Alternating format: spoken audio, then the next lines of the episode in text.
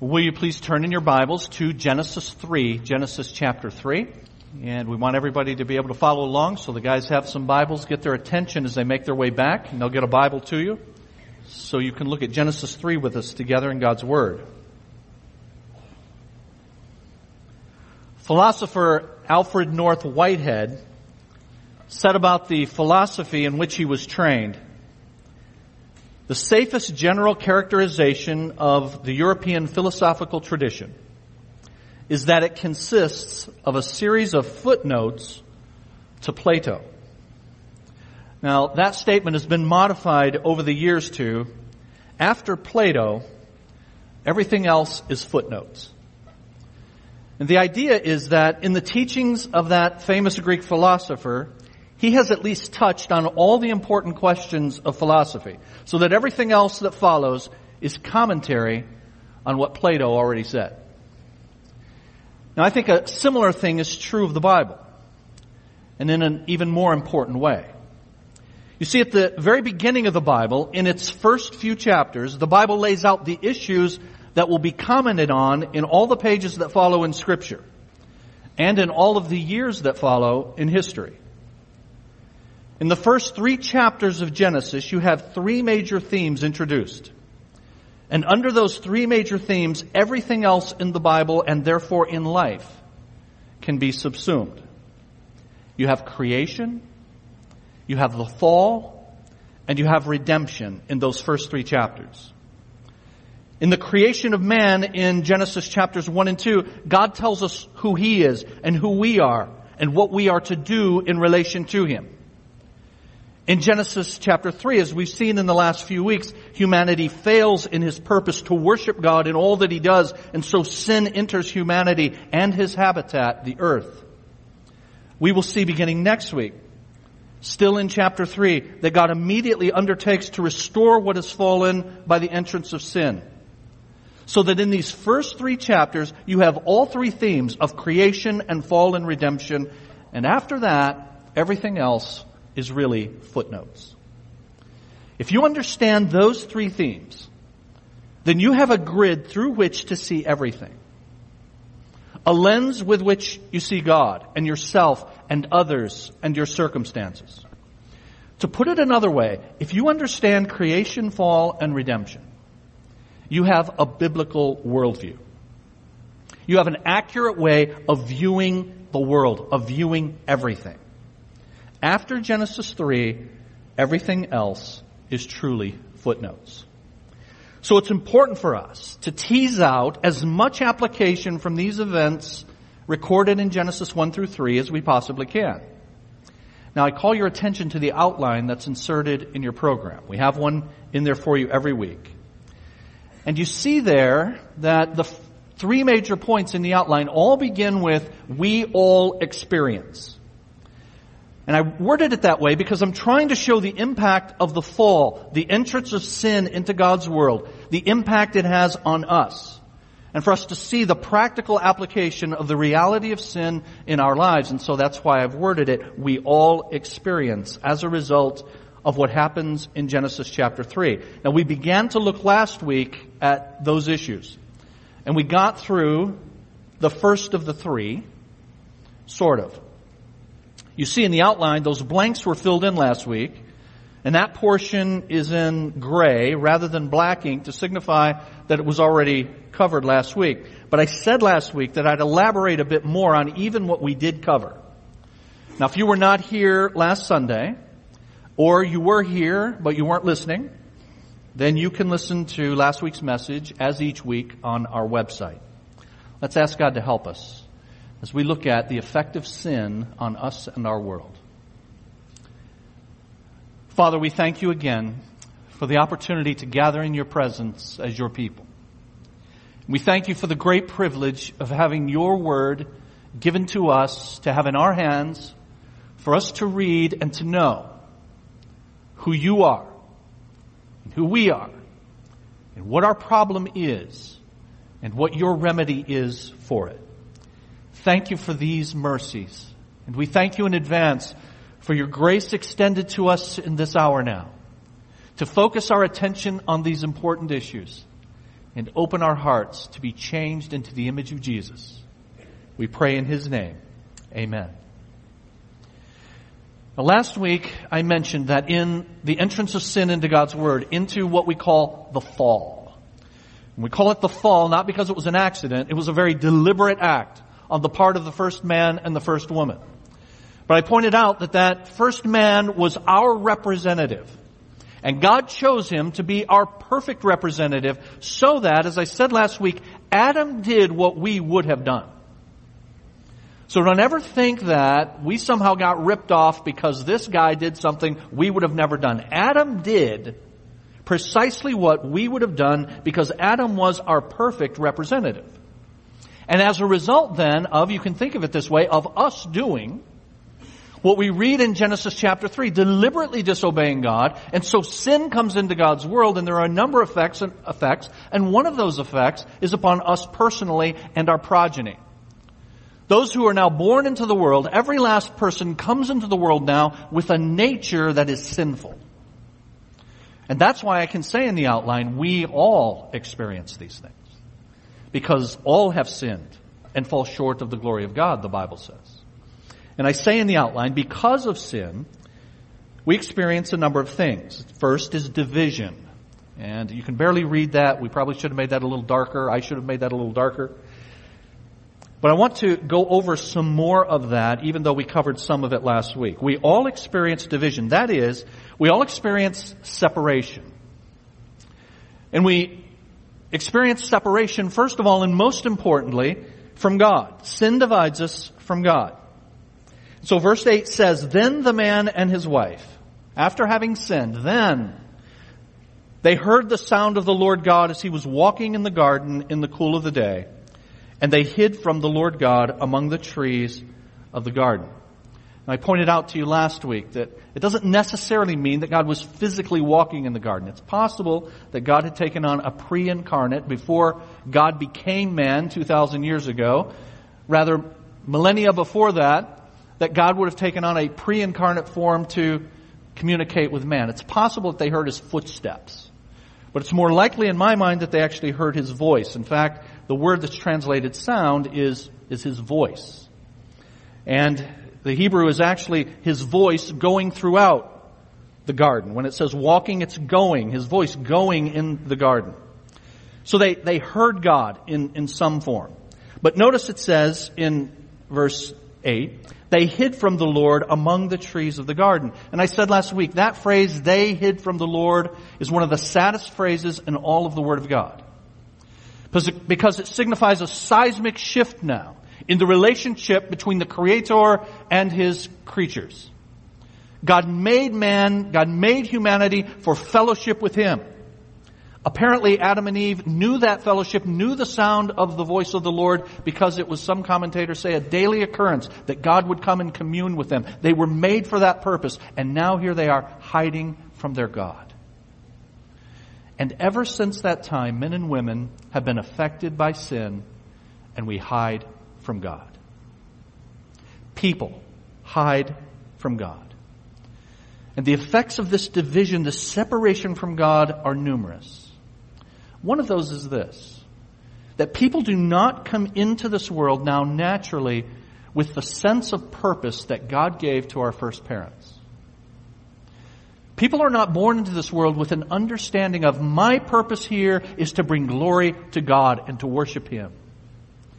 People have to then be taught that. In fact, they have to be moved to that from the purposes that they make up for themselves and that they pursue whimsically and that they pursue throughout their lives, going often from one thing to another.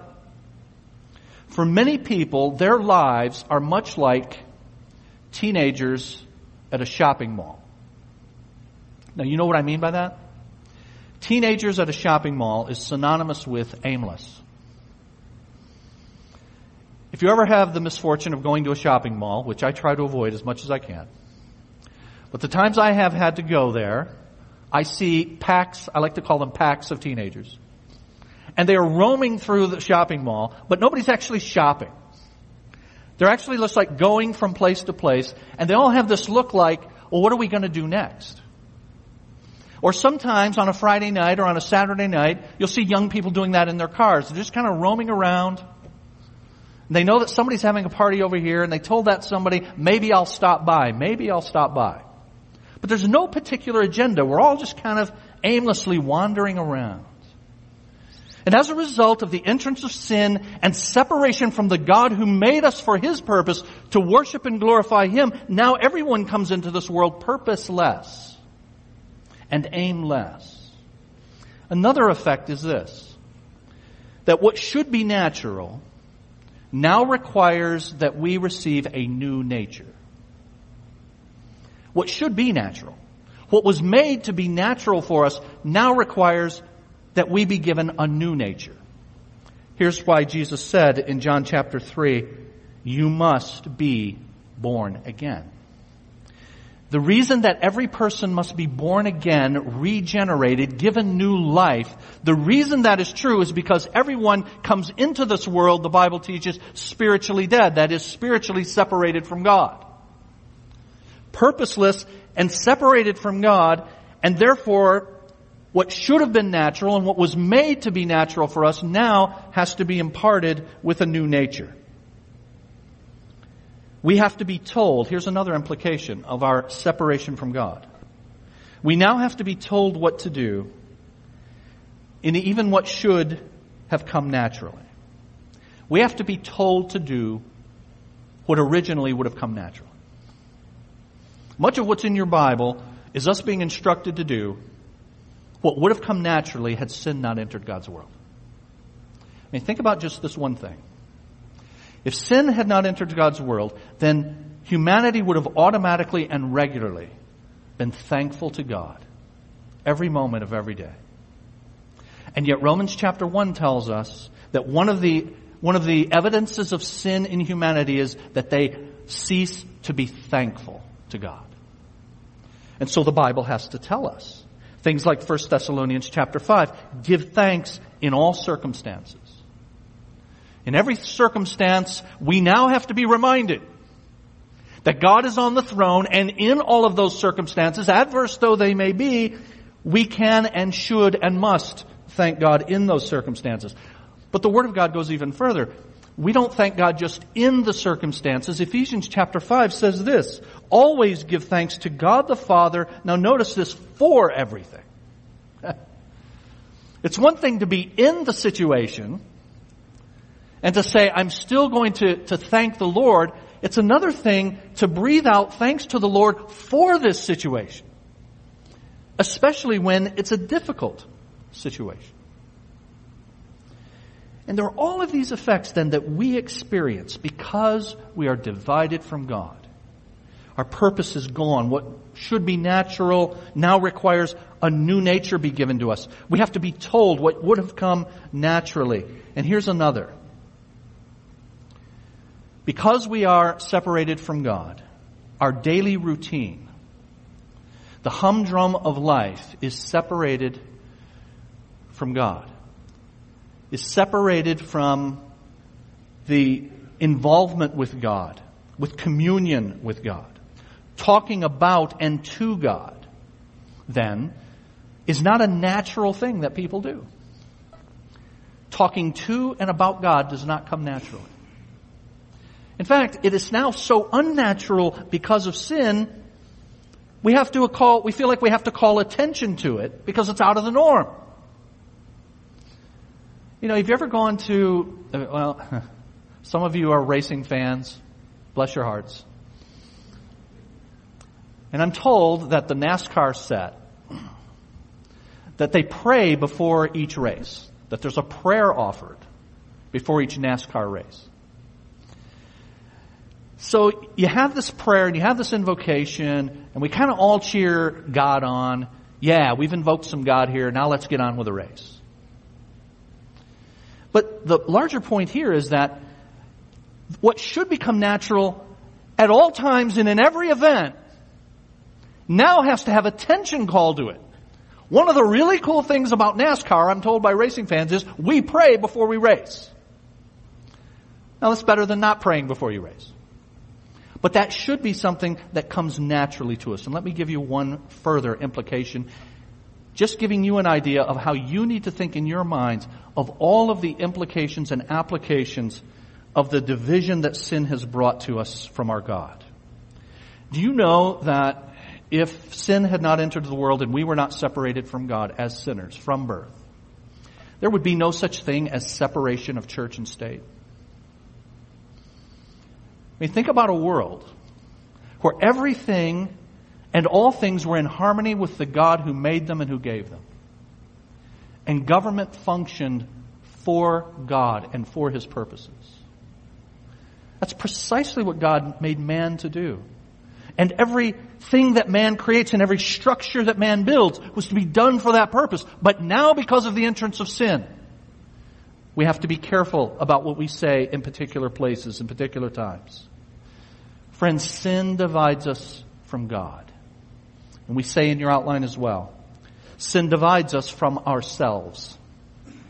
Sin divides us from ourselves. Verse 9, but the Lord God called to the man, where are you?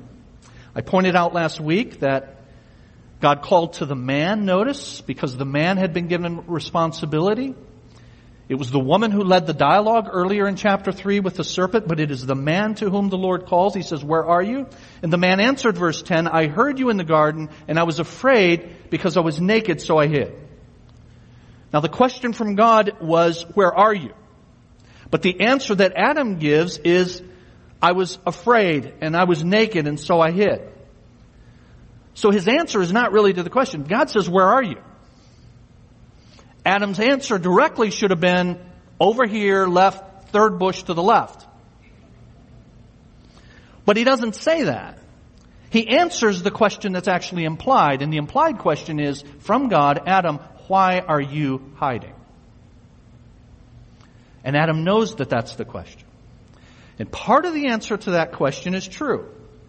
Adam says, I was afraid. That's true. He was afraid, and he had reason to be afraid. But the reason for his being afraid is not true. He says it's because I was naked. Well, I was afraid, and here's why I was afraid. It's because I was naked, and so I hid, and he lies to God. How do I know he lies to God? Because he was naked before the sin. And he had no fear of God's presence at that point. And even after the man and the woman partook of the tree, he was not in fact physically naked when God comes and calls on him because they made fig leaves for themselves. Verse number seven tells us. One commentator has said, so the fear was because Adam knew that he was in sin. His guilt had been uncovered and they, the man and the woman, stood in naked shame before God.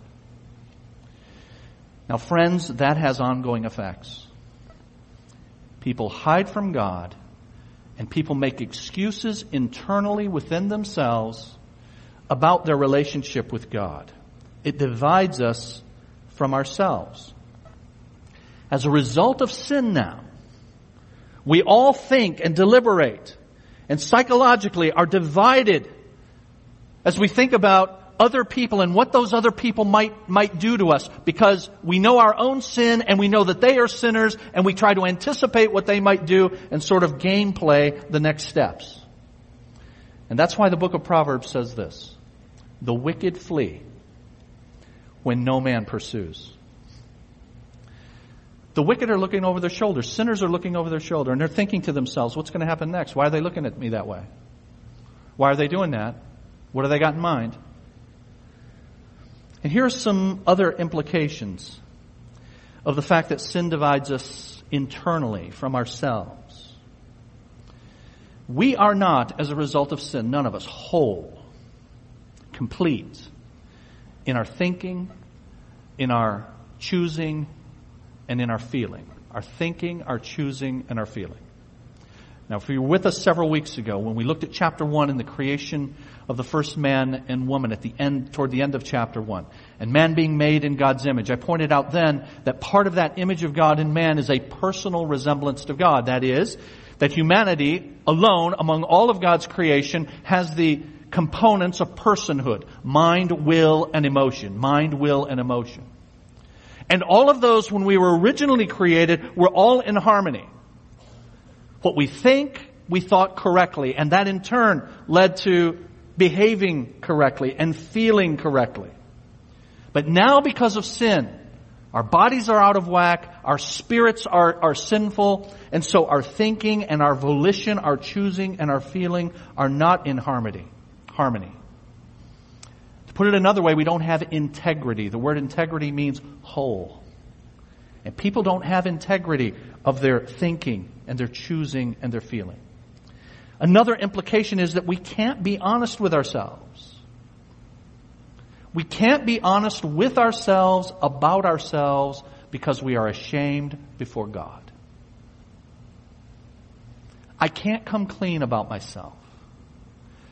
I have trouble confessing the Bible's word. Say the same thing about your sin and behavior that God says about it. But we have trouble doing that. And so in my internal deliberations about myself, I'm saying to myself, I'm not that bad. It's because this happened or that happened. We can't be honest with ourselves. And then here's another implication. There's a lack of transparency in our relationships with one another. Which brings me to that next point. Sin divides us from God. Sin divides us from ourselves and sin divides us from others. You see that in verse 11. And God said, verse 11, Who told you, Adam, that you were naked? Have you eaten from the tree that I commanded you not to eat from?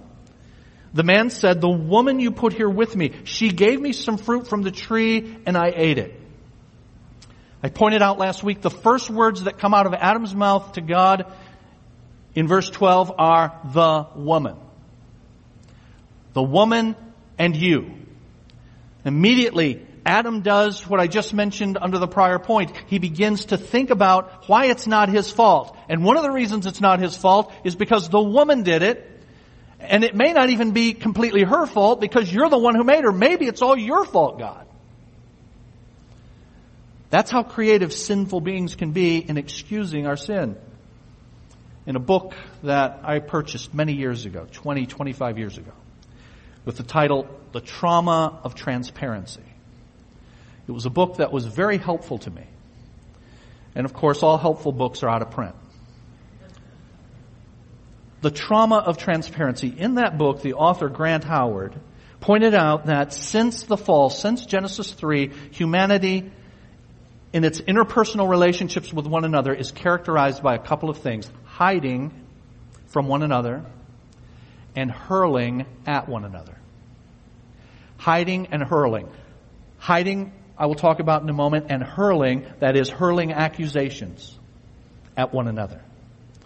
And so now, as a result of sin, we are divided from others. We now talk about one another rather than to one another. And that comes from this hiding tendency of all sinners. Many terms are used to depict this tendency that we all have to hide from one another. We cover up our needs. We bury our thoughts. We repress our feelings. We mull things over inwardly. We're quiet, reserved, or even withdrawn. We're introverted, sullen, pouting, shy, bashful. We say, I couldn't care less, but we really do. Actually, all too often we say, I could care less, and you're saying it wrong when you say it that way. That's just a grammar lesson. I couldn't care less. That's the way you're supposed to say it. I feel better now. Let's move on. We say, I couldn't care less, but we really do. We say, leave me alone because we don't want anyone to step inside and see what's really happening. We say, I don't want to talk about it even though we desperately need to talk about it. We say, nothing's bothering me when in all honesty a problem is clawing our souls to shreds. We say, I can work this out by myself when in reality we can't. We need help. And we may pride ourselves on the, our ability to be open and honest in our relationships, and in certain situations and at certain times we are, but basically we're, we are sinners. And sinners tend to hide. And we tend to hide, friends, not simply because we're fearful and bashful or inarticulate and confused. Some of you are sitting here right now, and as I went through that litany, you're thinking, well, yeah, that's me. You know, I'm just sort of shy and I'm just sort of bashful. Well, that may be your personality, but the Bible is teaching that there's more to it than that. It's not just I'm fearful, bashful, inarticulate, and confused. Ultimately, because we are sinners, sin separates. Sin alienates. Sin causes people to hide from one another. For some of you, you will have a test case on that in just a little bit. Within the next half hour, we will dismiss, and all God's people said, and we will have our refreshment time, our fellowship time. And I want all of you to think about what you do during that fellowship time. Do you interact with people or do you hide from people? Some of you are professional hiders.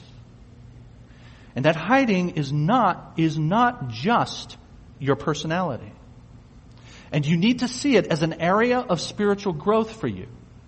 To begin to be, be a blessing and receive blessing from others that God has placed in your path.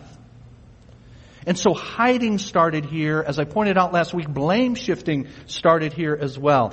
Those first words out of the man's mouth are the woman and you, God. And then verse 13. The Lord God said to the woman, what is this you have done? And the woman said, the serpent. So the blame shifting from Adam toward the woman and God, and now the blame shifting from the woman toward the serpent. You have the hiding that happens because of sin, but you also have the hurling, the accusations.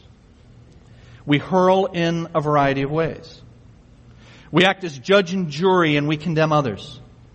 We project our problems on those who live with us. We ridicule, we dominate, we're dogmatic, sarcastic, obnoxious, overbearing.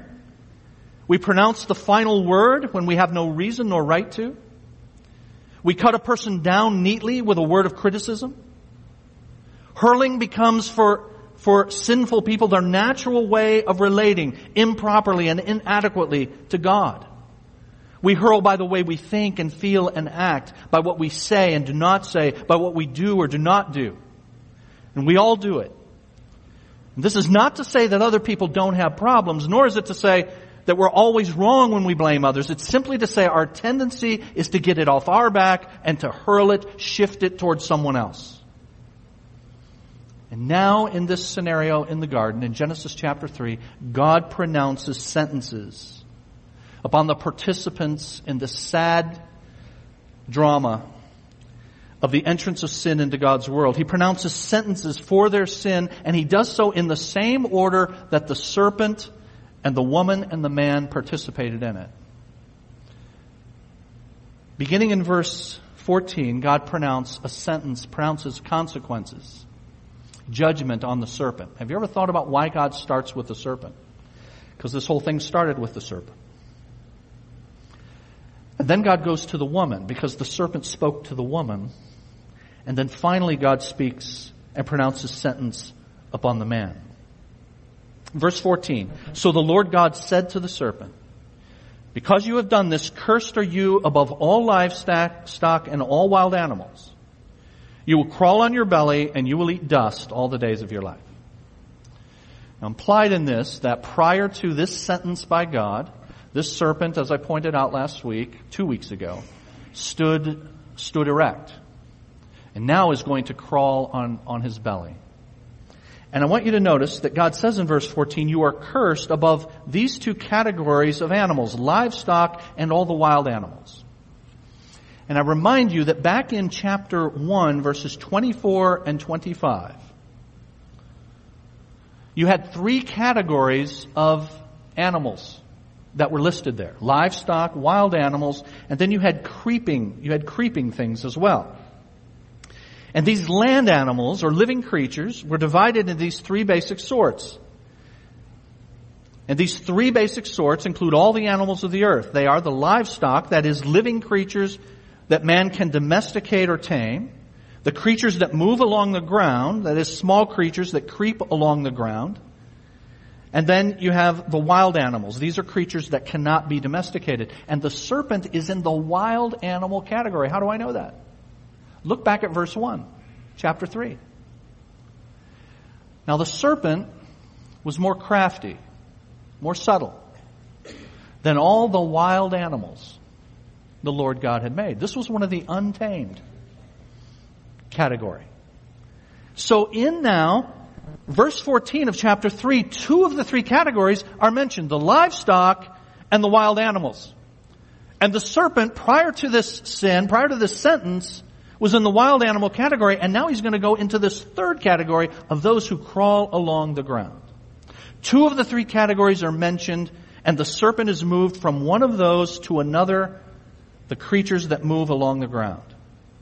Now there's nothing inherently demeaning about that means of getting around, mobility, but to go from untamed to now having to avoid being stepped on and chasing vermin for food, well that's quite a comeuppance, isn't it? Or the other direction as the case is. And as a result of that now, the one who was behind the animal, the serpent, Satan, the devil, he is our adversary, our enemy, the accuser, and the one against whom we must now be on our guard and against whom we battle. And that's why your New Testament says this, put on the full armor of God, so that you may take your stand against the serpent's, the devil's schemes. Now why was this animal cursed? I mean, it was the devil who was behind it. So why is the animal cursed? You know, in Genesis chapter 9, Genesis chapter 9, the Bible pronounces capital punishment. God pronounces capital punishment upon an animal who kills a human. If an animal kills a human, that animal is to be killed, God says. Why is that? I mean, animals don't have moral culpability. They're not made in the image of God. And why is this sentence pronounced? Here's why. Because the animals were made for the use of man. And when animals fail to fulfill their purpose for the use of humanity, then judgment is given to those animals. Now in verse number 16, God pronounces his sentence upon the woman. He says, you will have pain in childbearing. In verse 16, God says that your desire will be for your husband, but he will rule over you. A few weeks ago, I dealt with what that is. And so I'm not going to spend time on that now. And the reason that I'm skipping verse 15 is because we're going to deal with that as redemption next week. So sin divides us from God and from ourselves and from others, and then sin divides us from our world. Now when I say sin divides us from our world, I really mean from, from the rest of creation, from our environment. In verse 17, to Adam God said, because you listened to your wife and you ate fruit from the tree about which I commanded you, you must not eat from it. Cursed is the ground because of you. Through painful toil, you will eat food from it all the days of your life. It, the ground, will produce thorns and thistles for you, and you will eat the plants of the field. By the sweat of your brow, you will eat your food until you return to the ground, since from it you were taken, for dust you are, and to dust you will return. Now, one of the implications of this, let me tease this out a bit, is that contrary to what some of us have thought, and I've heard people say over the years, work, the fact that we have to work for a living is not the curse of God. I've heard people say that work is the curse, and that's why I got to get up every day and I got to do the 9 to 5 or the 9 to 10 or whatever it is, routine the workaday world is part of the curse. It's not that. In fact, you remember back in chapter 2 in verse 15, God had given work to do to the man and the woman in the garden paradise that he had made. They were still going to work. The curse is not the work, the curse is the difficulty of the work. It will now be through painful toil. Because the ground now is cursed and it is going to produce thorns and thistles and your work is going to be made all the more difficult. The environment, the creation itself suffers the effects of fallenness. We see that in our New Testament. The Bible says the creation was subjected to decay. The whole creation has been groaning as in the pains of childbirth right up to the present time. Because there is this curse upon the environment, animals, the animal world, animal creatures are now estranged from humanity. They were made to be in harmony with, harmony with humans. And now they have to be domesticated and made to be and trained to be in harmony with us, right?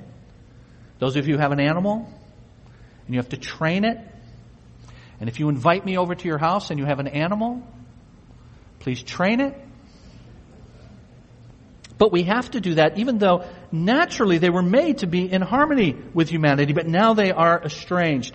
And so when God said to the serpent, one of the animal kingdom, God says, cursed are you above all of the livestock and above all of the wild animals. The implication is this, that the others are cursed in some way too. So now a change has occurred in the animal world. One of those changes, as a result of the fall, was that animals went from a vegetarian diet to a meat diet. And that meant you could be their dinner. And that meant that their dinner would come from one another. That didn't happen prior to the fall. Man had a vegetarian diet, as did animals originally. And we know that humans did not become carnivorous, that is, meat eaters, until after the flood of Noah's day. Genesis 9 says this, everything, God says to Noah, everything that lives and moves about will be food for you.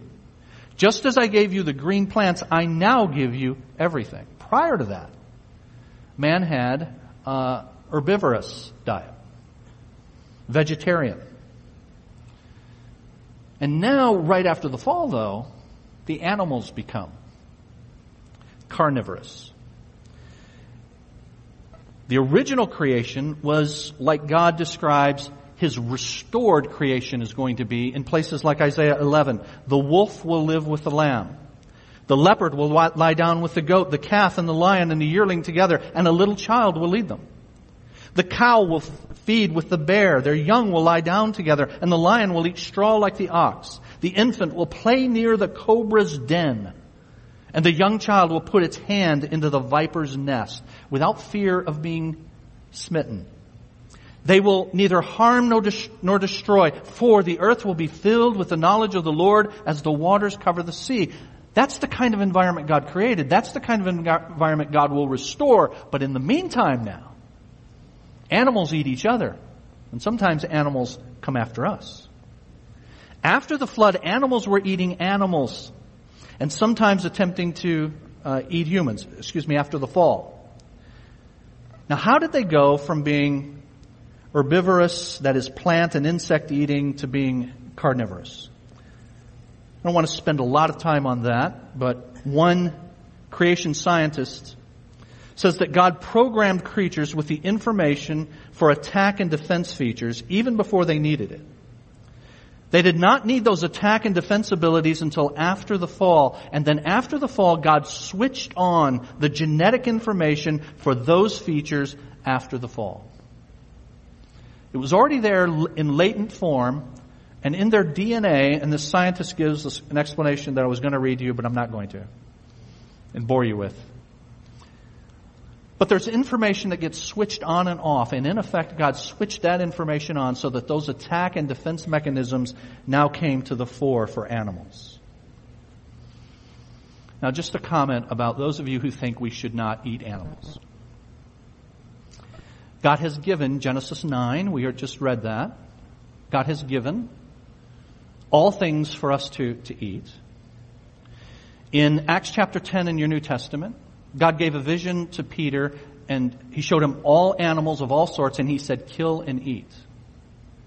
So the idea that it's wrong to eat animals is biblically wrong. And my theology professor in seminary pointed out, as I have here, that there will come a, do- a time when animals don't eat, try to eat humans, and humans don't eat animals, and animals don't eat each other. And he said, so I'll stop eating animals when they stop eating each other. But until then, that's part of our diet.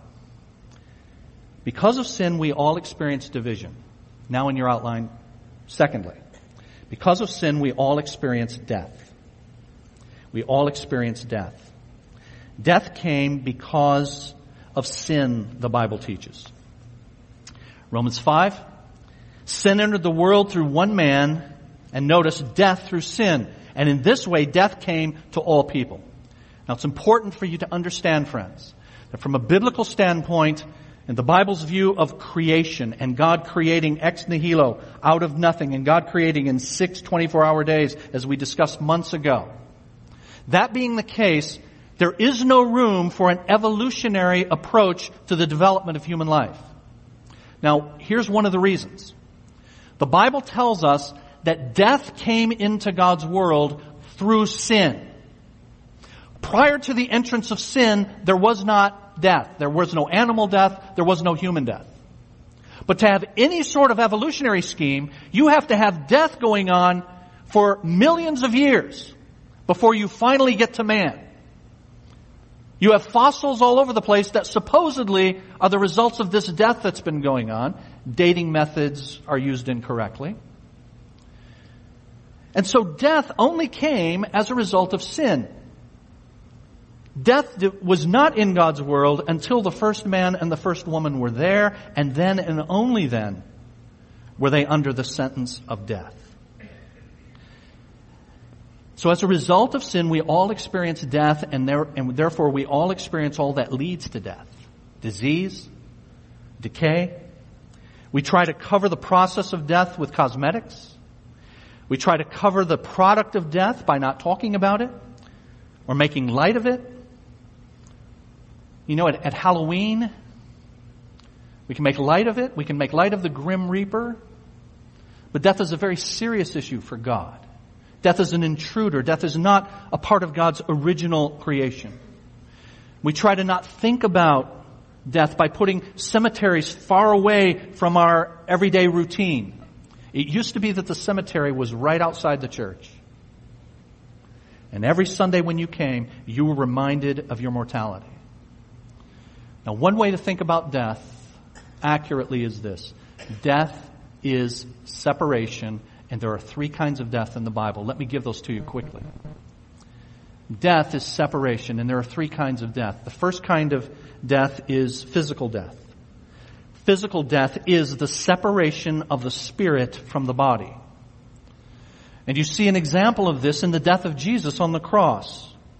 The Bible says Jesus called out with a loud voice, Father, into your hands I commit my spirit. And when he had said this, he breathed his last. When Jesus' spirit left his body, Jesus died. Physical death is not just the stopping of the heart or brain waves. It's the separation of the spirit from the body. That's physical death. Spiritual death is the second kind of death, and that's the separation of the individual from God. And every person since Adam and Eve now is separated from God. So when God said, in the day you eat of this fruit from the tree that I've told you not to eat from, you will surely die. Have any of you noticed that Adam lived physically many years after that? But in that day he died in this sense. He was spiritually separated from God.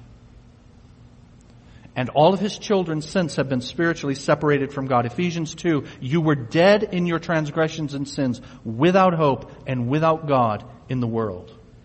And then the third kind of death is eternal death. There's physical death, separation of the spirit from the body. There is spiritual death, the separation of the individual from God. And there's eternal death, which is the separation of the individual from God forever.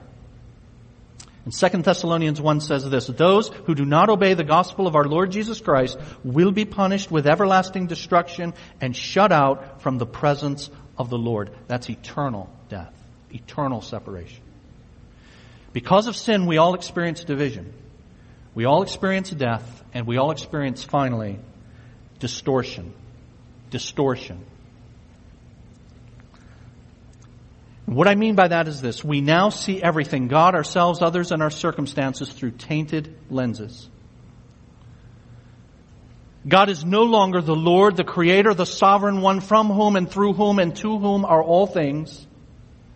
Now God is to be judged based on how we feel about Him and whether or not God has lived up to our expectations. We even deign to be angry with God, but we can only entertain such a blasphemy because we have first thought of ourselves as God and we vie for His throne.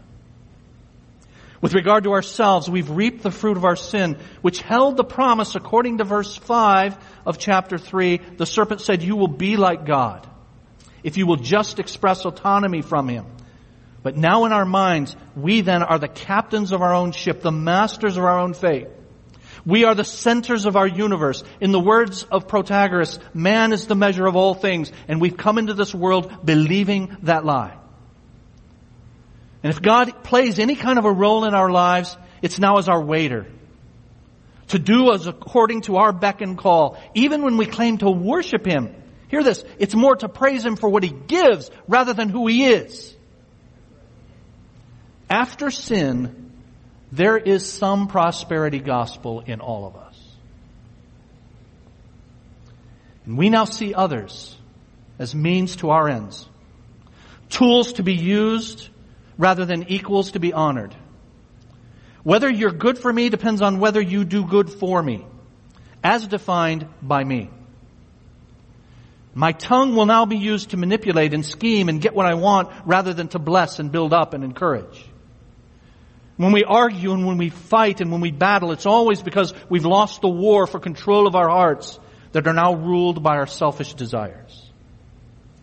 And with regard to our circumstances, we are now driven by them. And our moods and our joy or lack thereof is determined by whether my situations are what I think they should be. If not, I can always modify God's commands and lose that spouse that's not what I want. Or gossip about and slander those that are in my life who are not doing as they should as defined by me. Whether my boss or my former friend or my pastor. We now live in a way that nothing is as it's supposed to be. And we do not see things as they were made to be. And so we can, as sinners, born into sin, all sinners can say with the poet and the poem Invictus, which is Latin for unconquerable. Out of the night that covers me, black as the pit from pole to pole, I thank whatever gods may be for my unconquerable soul. In the fell clutch of circumstance, I have not winced nor cried aloud. Under the bludgeonings of chance, my head is bloody, but unbowed. Beyond this place of wrath and tears looms but the horror of the shade. And yet the menace of the years finds and shall find me unafraid. It matters not how strait the gate. Y'all recognize that line? Strait is the gate, says Jesus.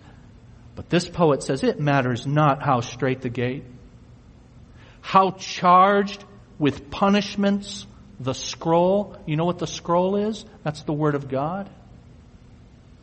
It matters not how strait the gate or charged with punishments the scroll.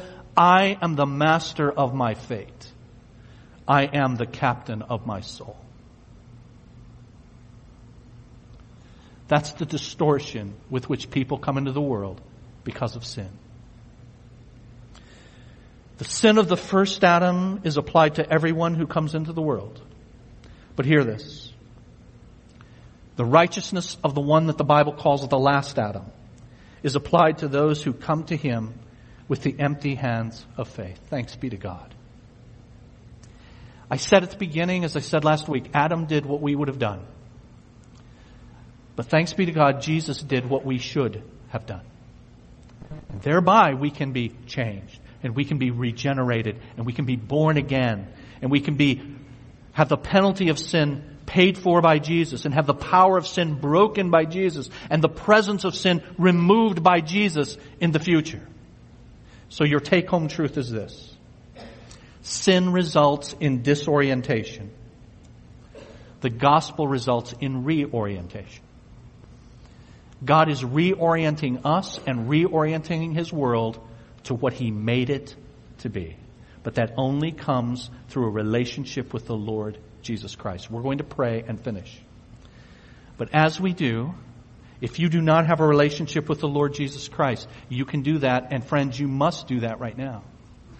Understand that in your way, in your own personal way, you are living for yourself if you're not living for the God who made you. And if you have not had a relationship with God established through Jesus Christ, then you have come into this world separated from Him, and you remain separated from Him, and you will be separated from Him for the remainder of eternity if you do not receive the gift that Jesus Christ offers you of eternal life. Acknowledge that you are a sinner Realize that you are a sinner. Recognize Jesus died to pay the penalty for your sin. Repent of your sin. Lord, I'm going to go your way, not my way. I give myself to you. Receive Jesus Christ into your life by praying from your heart to God when we bow in a moment.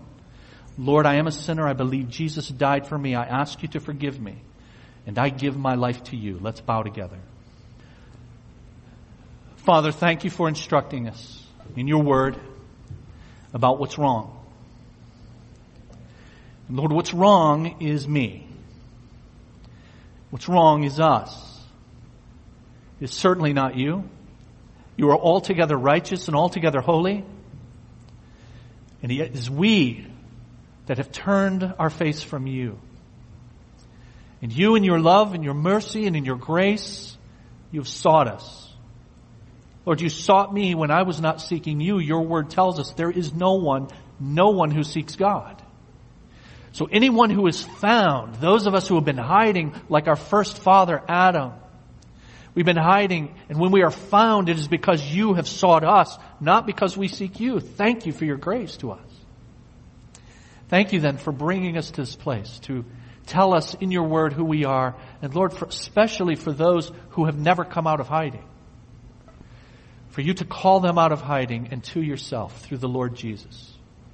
Thank you for making the way, the only way that is possible for us to have a relationship with you, for our sin to be remedied and covered, atoned for, so that your holy justice is satisfied and so that we can be adopted into your family.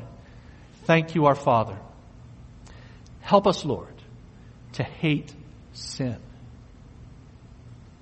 Help us, Lord, to see sin for what it is cosmic treason against our holy God and our good Creator. Help us, Lord, to be people who hate every vestige of sin in our own lives. And when we see it in your world and when we see it in others, help us, Lord, to be motivated to mortify sin in our lives and to see it eradicated in the lives of those we love. Oh Lord God, keep us from excuses. Help us to recognize all of the implications and applications and consequences of sin in our world and in our hearts, and our families, in our neighborhoods, in our countries, and in our churches. Oh Jesus, restore us. Restore us as individuals and as a people. Restore your world so that it becomes what you made it to be. Come quickly, Lord Jesus. Amen.